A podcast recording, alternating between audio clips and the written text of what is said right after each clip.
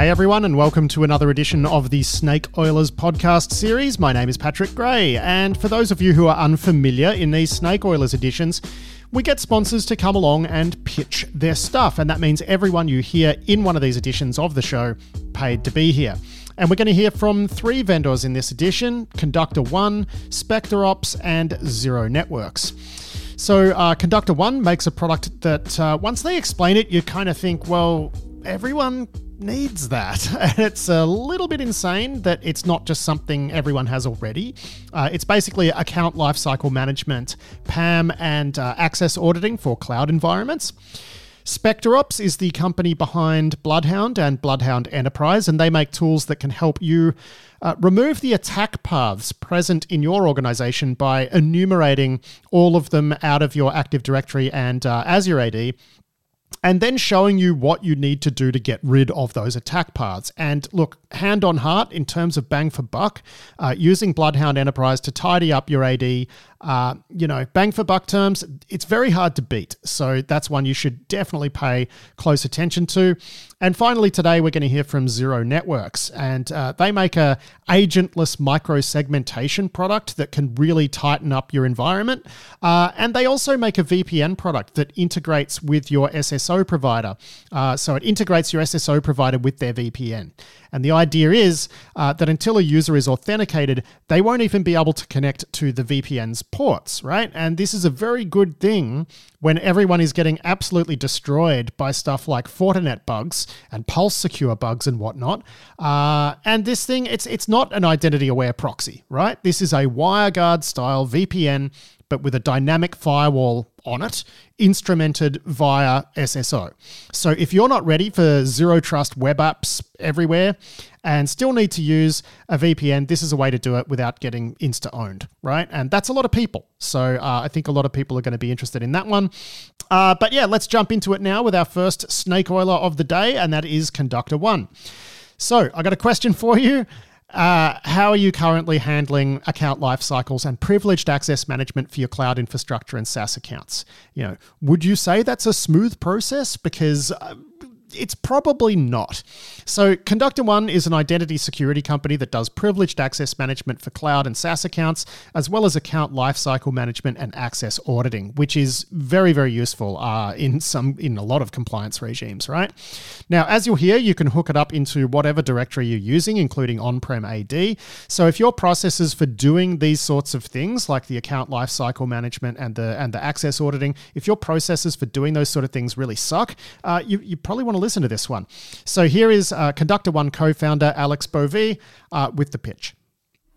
So, ConductorOne is an identity security company focused on helping uh, companies secure employee access and permission. So, you can think about um, getting visibility into all your identity centric uh, threats and risks in the organization. So, you know, not non offboarded accounts, orphaned accounts, all the way through to automating the workflows around permission management, escalation, onboarding, offboarding, uh, user access reviews, and and like non-usage based revocation. So making sure that people have just the right amount of access that they need and then removing that access when it's no longer needed.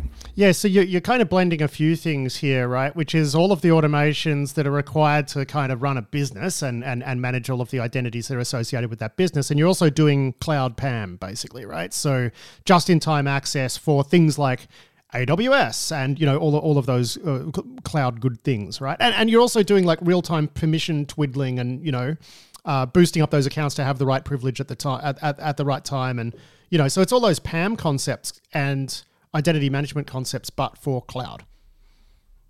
Yeah, that's exactly right. And w- what we saw is that companies were, first of all, we, we saw this spectrum of like needing to onboard users and offboard users and the permission lifecycle is is all being this uh, kind of continuum of permission management and making sure that people had the right levels of access at the right time. I think there's like traditional categories that map into that. One is the privilege access management category that you talked about. The other is this category of identity governance and administration. But when you kind of just zoom out, what you realize is that the goal and the purpose of those categories and the and the, the, the business problems that those categories were are, are trying to solve for is to really make sure that um, your users get the access they need when they need it and that you know people don't have permissions that are excessive and and and really to, to try to get to that end goal of preventing identity compromise and, and data loss um, from like an identity centric breach and so that's we just realized that you really got to approach this problem from an automation perspective with cloud forward companies it's really about integrating with all these different technologies and if you can do that and you can scale it with like a really lovely user experience you can help companies achieve least privilege access and really automate a lot of those processes. Now, it's probably worth mentioning that both you and your co founder are ex Okta. And it's funny, right? Because a lot of the, these good ideas come from people who are sitting in companies like that and they might want to spin up spin it up as a project internally and no one wants to and then they take it outside. Ironically enough, this is how Auth0 was created because the founder of Auth0 worked at Microsoft and then pitched it internally and they weren't interested, so off he went and, and built his own company. Was it a similar sort of story for you? Yeah, you could say it was a pretty similar story. And and uh, so at the time at Okta, what I was working on is um, a lot around authentication and MFA in particular and device aware access. And what you realize is that that SSO problem primarily is focused on kind of like the, the front gate, if you will, is kind yeah. of authenticating the user, the device, and making sure that it's the person who set who they say that they are. The challenge is you've got this whole life cycle post authentication that you know most people talk about in terms of authorization and permission management, which is you know does does the user have access to the right applications first and foremost? Once they're in those applications, do they have the right permissions? Um, I like to think about kind of the privileged use case around engineers. Like, do your does your engineering team need access to production infrastructure when they're asleep? The answer is no. So, how do you get more of like a just in time escalation type use case to escalate permissions and then remove them when they're no longer needed? And, th- and that's a really hard problem because it involves at scale a lot of workflows and a lot of um, you know escalations and a lot of automation to do that really really really well. And you have to do it contextually. You have to do it in a way that that gives people the right uh, ability to, to make the right decision. So that was really the, the problem that we wanted to focus on solving. So um, how are people currently handling things like account life cycles you know with with you know in combination with things like you know their their cloud gear and their and their sso like how, how is all of that stuff how has it been glued together over the last sort of, you know, let's say decade?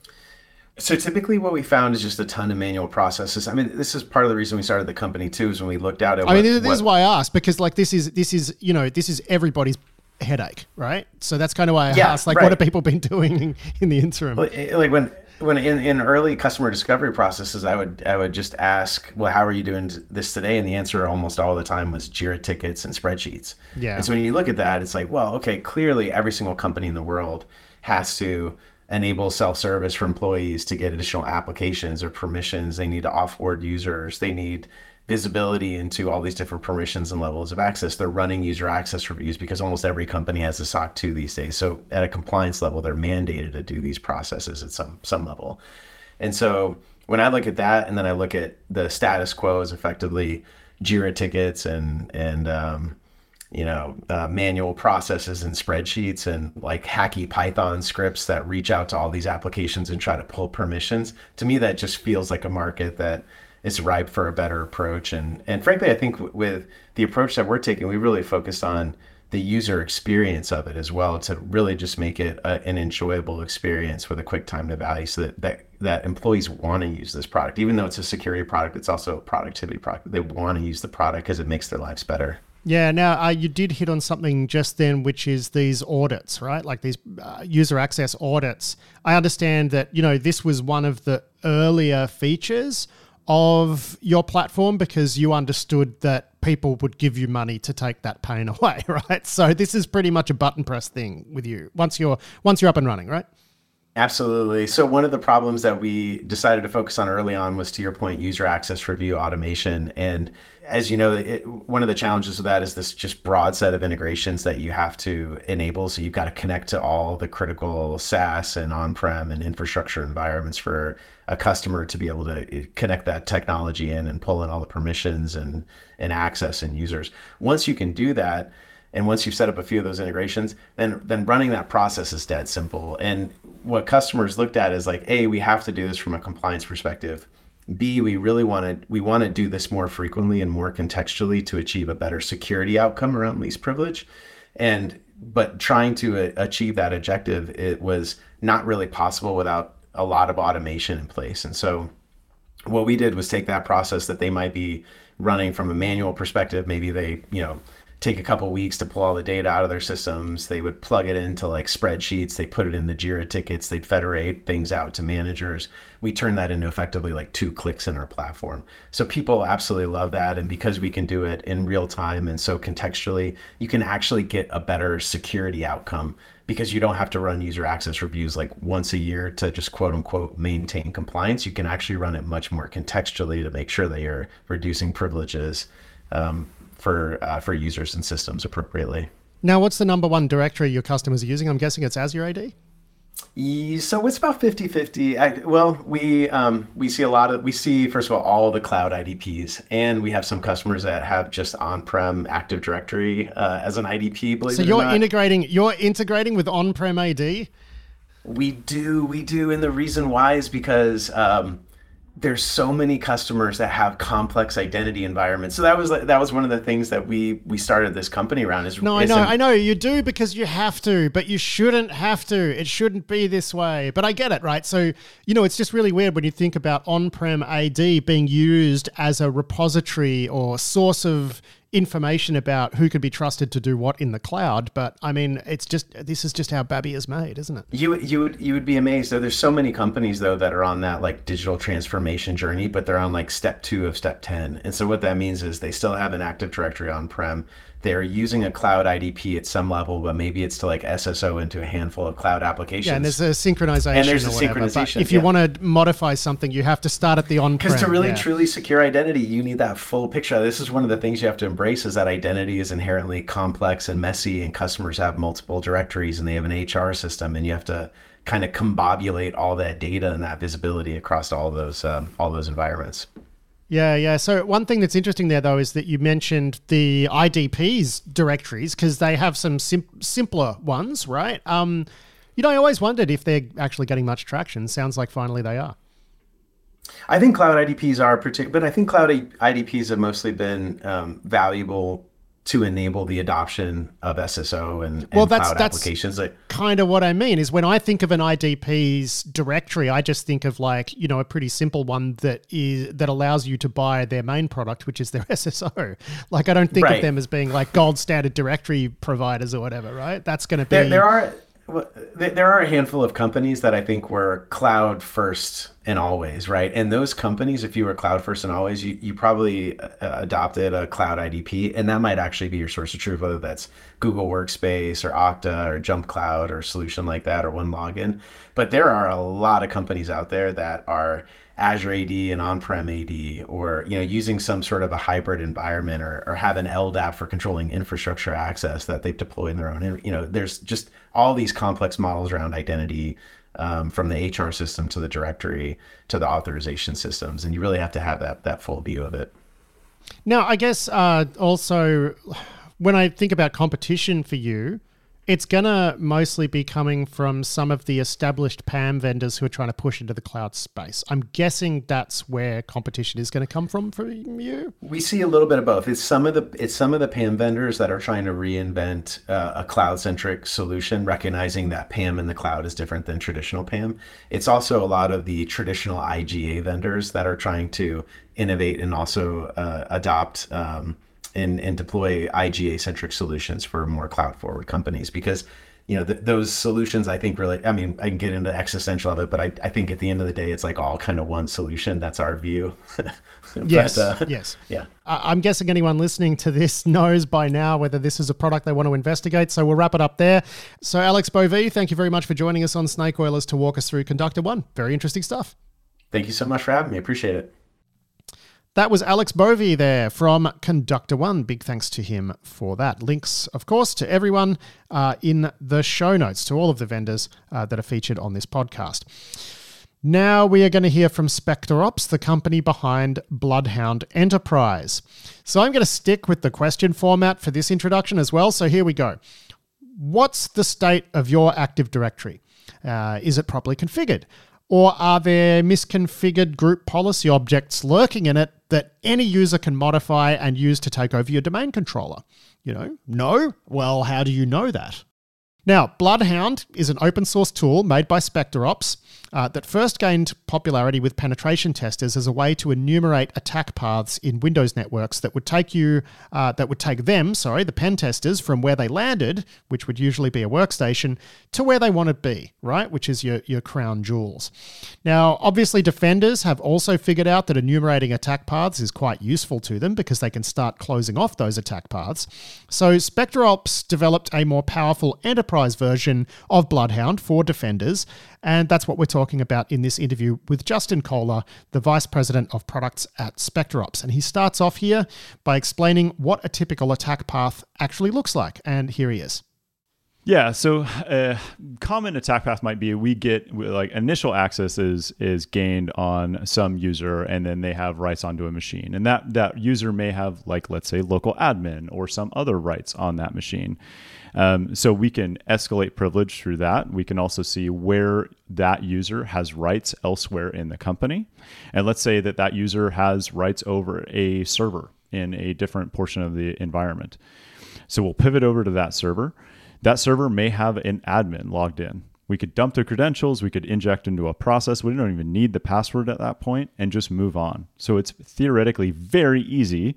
Uh, well, not even theoretically, we just prove this all the time uh, to take our initial access and turn it into something much greater because of overprivileged and bad um, administrator behavior where they don't understand that they're opening a lot of risk because of that um, kind of their daily management tasks. This problem is massive, right? You might have millions of attack paths and people can feel overwhelmed. What we do is help them break that down into bite sized chunks that they can remove very specifically and, and, and see the results of that. Um, like, how are they reducing their overall risk? Um, we measure that based on the exposure within the domain or how many users have a path to your most critical assets. You can actually see that reduce over time. And that's actually one of the most fun things to do with a customer is you know after we talk them off the ledge to a certain extent when we first deploy is show them how they will be able to cut that risk down over time with very specific actions. Now that was going to be my next question. Uh, well, yeah. first of all, tell me what you know, and I'm guessing what you will say is the experience for an attacker landing in an environment which is better managed uh, as a result of these sorts of exercises is they just won't be able to get those easy wins. Exactly. I mean, one of our uh, our favorite things to do, uh, you know, we, when we originally created this, our first customers were our old penetration testing customers, and so we deployed Bloodhound Enterprise, and then you know they would ask our consulting team to come back in for a penetration exercise a penetration testing exercise the next year. And gosh, I, I can't tell you how good those tears taste uh, from our consulting counterparts when they wouldn't be able to reach their objective, right? Because we've removed that the, those avenues that they could use to take the following pen, pen tester tears seem to be the most coveted substance in the you know defensive security uh, landscape these days because it's something I often hear from vendors, which is we stopped pen testers and we made them mad. You know, it's just it's the it's the new hotness. Uh, yeah, I mean it. uh, we go back and forth quite a lot, and I'm very good. Very good friends with my ser- my services counterpart in SpecterOps, but um, I will say, you know, that's a very clear indication if we are successful. It's kind of hard to prove a negative um, if you weren't mm. breached this year versus last year. If you do regular penetration tests and you do markedly better because of the actions that you've taken, that is a very clear example of, you know, uh, how much cleaner we've made the environment you know, you've spoken about how you can help people remediate, you know, do remediation over time in bite-sized chunks and make it easy. Like, what yes. would be a typical, you know, list of? Give me, you know, give me three example uh, changes that Bloodhound Enterprise might recommend. You know, when you run it uh, as a you know, the first time, right? Like, what are three things that it's going to tell um, an organization to do to start paring back that risk? Just to give people a, an idea of like how difficult this is going to be, because I think you know some security tooling, um, it might recommend that you do something very difficult or something quite exotic, you know, whereas you're you're saying um, that the sorts of things this thing is going to ask you to do won't be like some monumental challenge like, oh, you need to remove local admin from everything, and that's step no, one. No, you know? no, no, or dis- disable SMB, you know, the SMB v1 from the environment or something yeah. like that. Like you should, or NTLM, right? They, not stuff like that. So what we're talking about is, uh, let's say, um, let's say you have a group policy object that applies through the inheritance structure of Active Directory and randomly applies to a server. Um, and that server is part of tier zero. It's not a domain controller, but it's part of your tier zero. So what like an example of this could be your Azure Sync server. That's contained in a random OU within AD, and you have a GPO that is controlled by users um, that they could affect that server. Um, and that that could be extremely detrimental. I mean, you can you can DCSync against the directory and basically do whatever you well, want. Well, that's that's the whole network right there. Right, right, That's the entire. Yeah, yeah, you can do whatever you want. Right. So you want to protect that asset. Well, a lot of people don't understand how their group policy applies, and so we have we find all the time like uh, we did this a couple weeks ago where authenticated users had um, GenericAll over that a, a group policy that did exactly that. So that is a very clear misconfiguration. First of all, authenticated users should never have any right like that anywhere in Active Directory. That is basically everyone in the forest that authenticates to it. Anybody anywhere where they have that kind of access, like again, just to be very clear, somebody in some random subsidiary could make a change to that group policy object and take over that asset. So that is very very like we make those changes in customer environments in like in a discussion. Like when we first deploy, they will fix that in 30 minutes. It, it's yeah. not monumental. It is remove that right. That is a very clear example of oh wow that was really bad. Um, and it, it, it's instant. It's not re-architecting. I mean, I mean, how else directory. are people finding issues like that? Because I'm guessing that sort of stuff, it's just so buried that unless you've got tooling to dig it up, I mean, people just aren't finding it. They don't. I mean, that's the that's so we've deployed in so many environments, and I can't tell you how clear it is when when we deploy and we just show people exactly. It, it, it's eye opening. Some people can articulate this. You know, I would say to your listeners, maybe you know that this problem exists or you feel that this problem exists, but you can't articulate where it's coming from. Like you can't articulate what risk Active Directory is posing in your environment or Azure is pro- posing in your environment. You know that people are overprivileged we can give you that visibility instantly and show you how you can fix it with very specific remediations. So like like again I mentioned it we kind of talk people off the ledge when we first deploy it is like a Christmas tree of like 20 years of misconfiguration debt. Now that doesn't mean that it's going to take 20 years to fix it. Again, we can chop off so much risk instantly just by those like very very small changes that have massive impact. But like you said, they're so buried that unless you're doing what we're doing, you're never going to find them. Um, you simply can't find them with ADUC or or the built-in like um, visibility tools that that Microsoft or or whatever directory systems have. So, who is buying this in an organization? Who is the buyer? Because you know, I'm guessing it's got to be some sort of team who's responsible for the AD, or is it the security teams? Like, who is actually doing this? So the the security teams are like some, you know, if you're one of the few companies that has an internal red team, they understand the need, right? They they've either been on the receiving end of a penetration test, they've done it internally for themselves. They understand where the problem is coming from, and they're they're they're uh, struggling to articulate how bad that is.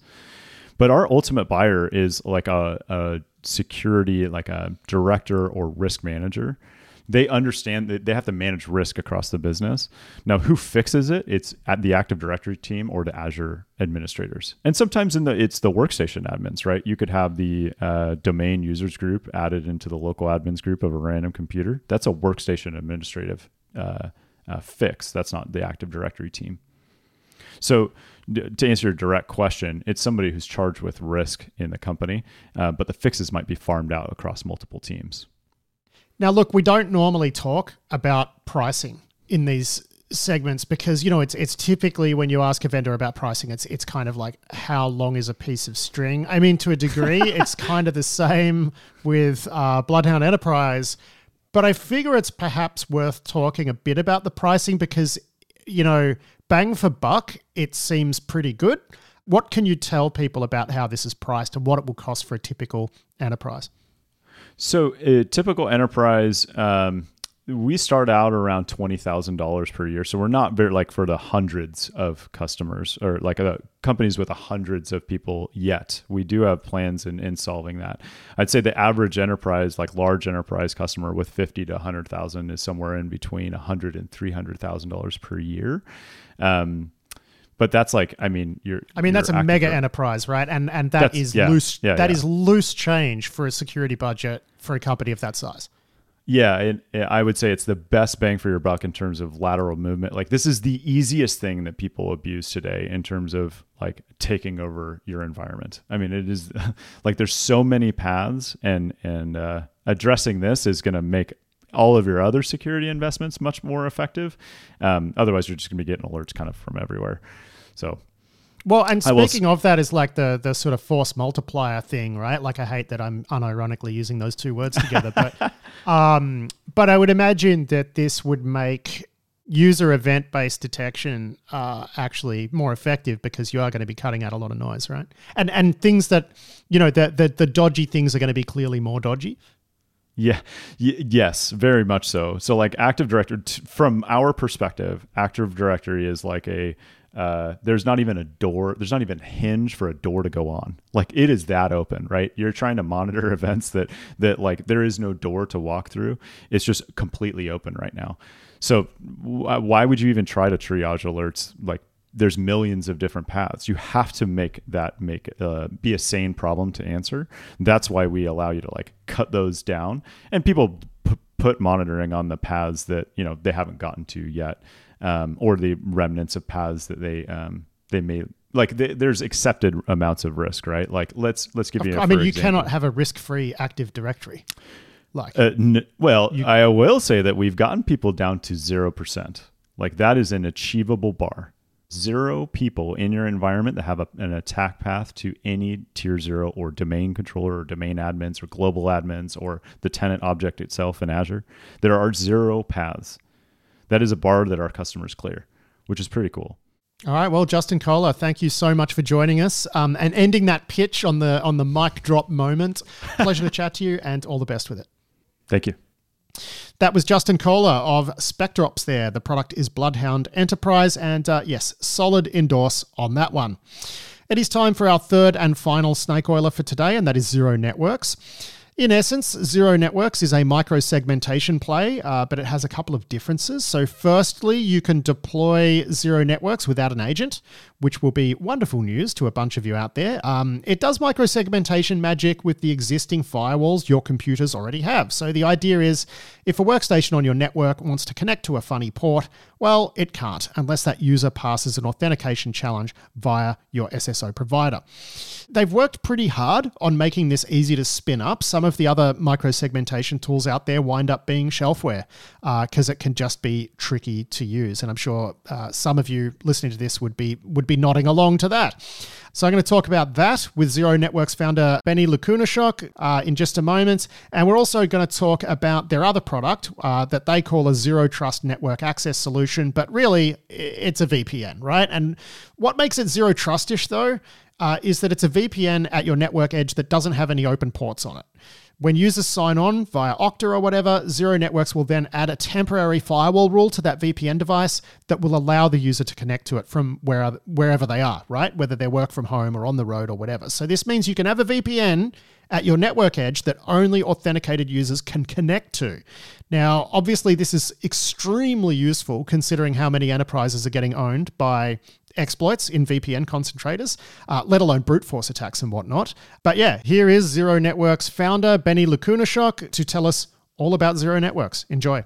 So we can essentially remotely control the host-based firewall of every machine, as well as various OT devices, and automate what needs to remain open, and then automatically close everything else in a very unique and deterministic and accurate way to don't break stuff, uh, while segmenting literally 99% of the things that are otherwise open. We do this agentlessly, so we don't need any agents, and yet we still can manage to uh, take almost 100% of assets an organization owns, client servers, on-prem cloud, OT devices, and segment them. And on top of that, we also, and one of our coolest features is to MFA enable stuff. So, and that's patented. So we take your MFA of choice and we make that now at the network layer by default only to privilege ports or protocols like RDP, SSH, WinRM, stuff like that that attackers love. and only IT likes and make that MFA. So that port is always closed, let's say the RDP port. It is open temporarily only after you MFA. So MFA enablement as well. By default, it's for the privileged stuff. You can, in a click, also enhance that to any port you want. Port 1234 with application X. Now is MFA enabled. The application is not aware of it. You don't need agents, and you just get MFA, right? Segmentation, essentially. So essentially, this is micro-segmentation, but you're using the firewalls that people already have because everything already has a firewall in it these days. I mean, that's basically the pitch, right? And you've built like a control plane for all of these zillions of little firewalls that organizations have already. 100%. Yeah. So who do you compete with? Because, you know, we think of others who uh, offer micro segmentation products. Like, how are you different from what's out there in the market already? We're very much different than the other vendors in that space because the number one is that you require a lot of people and time to segment with them. Humans own the segmentation process. You need to see what's going on. So you need to own the, the process of the rule creation, own it, flip a switch, pray you don't break something, rinse and repeat for per amount of machines you own. That's not a scalable process. Second, you need an agent with them. And third, it's static. There is no dynamic based on MFA, based on temporarily giving someone access. It's either open or closed, so RDP will just be open to you know a bunch of people instead of being all closed. So those are the three differences. We fully automate, we are agentless because we use what's there, and we have MFA enablement. So those are three big things that we are very different. Okay, now you've got uh, another product line which is around SaaS Zero Trust Network Access. Tell us about that. So we want to be again the network one-stop shop for network security. There are two big pillars to do that: segmentation and there's also connectivity. So we've created two products. By the way, they are both in one UI, one platform. So it's really, really cool for the people managing them. It's much easier than traditional stuff. But essentially, the second product, so the first product is Segment. And now we have Connect, a connectivity solution. It's essentially a VPN ZTNA SASE hybrid where there are bad things about ZTNA and good things. ZTNA, for those who don't know, is the Zero Trust Network Access. It's the VPN replacement it's essentially tunneling through someone's cloud without having a VPN port open on the internet. That's the bad, one of the biggest bad things about uh, the VPN, where people can hack it. I think a month ago there was a 40, you know. Oh yeah, our, our, listeners are well familiar with the uh, trials and tribulations of running Fortinet at the edge and Pulse Secure and all of the others, right? Yeah, yeah. I mean, all of them, all of them all of VPN servers, because it's like on average 2 3 million lines of code, they will have a bug once a year, statistically, each vendor, and it will have a vulnerability. And if you don't patch immediately, someone can get in. So that's the biggest problem. So the zero trust model is essentially no zero trust, by the way, by definition, which is a word I hate, although it's right here on the logo, zero. Uh, it's port not open. It not be open, maybe later, maybe you know temporarily, whatever, right? So the ZTNA model for the external connections says no ports open. You tunnel through someone's cloud. Now, that's the good aspect of the security, but the bad is that first of all, it's more expensive because that vendor who is paying for that cloud, guess what? You're paying, not them. So it's more expensive, and cloud networking is expensive. Second, the performance usually sucks because you're tunneling and then getting back potentially, or there are different scenarios there. So the experience is bad, the bandwidth is lower. And lastly, it's a NATed device. Uh, and usually that means, you know, 1,000 users connecting, they all appear to come from one IP address inside. So all of your internal detection solutions and EDRs and whatnot, they are now blinded and creating either false positive or just missing stuff because it's all coming from one IP. So what we've created is made a hybrid of that we, we have the direct connectivity, but the port, like segment, is always closed. You no one on the internet sees that. Only so you your stuff devices. sort of acts as a port opening broker, right? So you authenticate, port pops open, bang, you're authenticated, you connect to it, off you go, and then you could use what, like a normal VPN through that port? It's our VPN wrapper around WireGuard, which is the fastest, most secure open source peer-to-peer technology out there today. So we didn't have to develop the tunnel itself. That's all code based on WireGuard.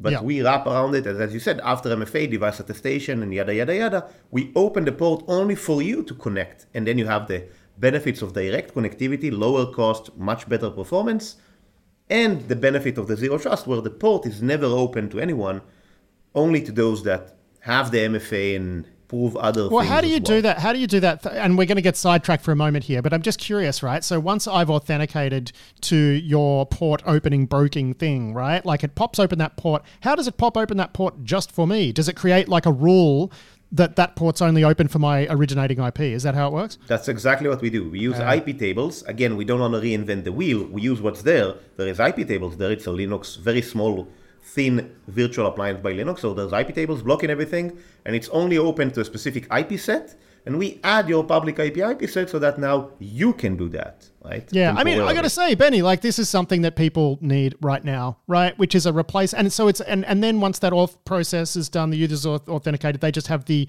typical experience of a normal VPN usage. Yeah. They don't know. Yeah. For them, for their experience, they just connect.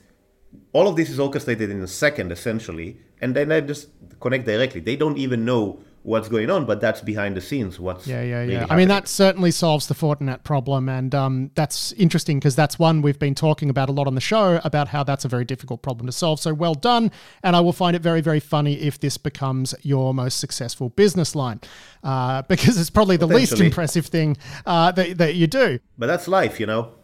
That's life, exactly. Uh, look, just going back to the se- the micro segmentation stuff, you know, I'm guessing the primary use case for something like that is to make lateral movement through, uh, you know, the post compromise phase in an enterprise network to make that a lot harder. Now, I know there's multiple use cases for this sort of thing, but I'm guessing that is the primary use case. Is that accurate?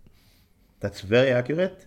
Uh, it's that stopping ransomware, stopping a pen tester. We stop pen testers left and right. We get that's the fun, the most fun part of my week. Usually it's every week now. I get an email from a customer or a potential in a POC. Hey, like I could not pen test DCDR versus DCDR to see the differences because the pen test couldn't do anything. I had to turn you guys off so that I can actually pen test, right? So passing pen tests, that's which is essentially stopping an attack, right? Uh, there's another one. There's a lot of zero trust initiatives, and zero trust usually means microsegmentation and a ZTNA project, both combined, give you true zero trust, both internally and externally. So th- th- those initiatives for zero trust is also getting fulfilled with both solutions. Some start more with the ZTNA because it's just easier, and then others start with microsegmentation. So, where does your software live? Is this offered as a cloud service and you have some sort of connector that you have to deploy locally? Like, what's the actual deployment model for Zero Networks? Yeah, so it's a SaaS solution. Uh, most of the brains is in the cloud. There's a virtual appliance that you deploy on-prem. It can be multiple for scale and high availability, and uh, they are f- essentially they, they are the ones remotely managing host-based firewalls of clients and servers. Uh, So, your also a- cloud a- tells a- the on prem thing what to connect to and what to do. Yes, there is also an agent version for some use cases. So you can have a hybrid, let's say agentless with the virtual appliance for some, and then agent for others, maybe some laptops for specific scenarios. You can have virtual appliance for everything, agentless. Like uh, it's a mix potentially. All right, Benny Lakunishok, thank you so much for joining me to talk through Zero Networks again because we've done this once before, not not recorded. Uh, very interesting stuff. I wish you all the best with it. I'm sure there's a bunch of listeners who found that very interesting. Cheers. Thank you. That was Benny Lakunishok there from Zero Networks. Big thanks to him for that.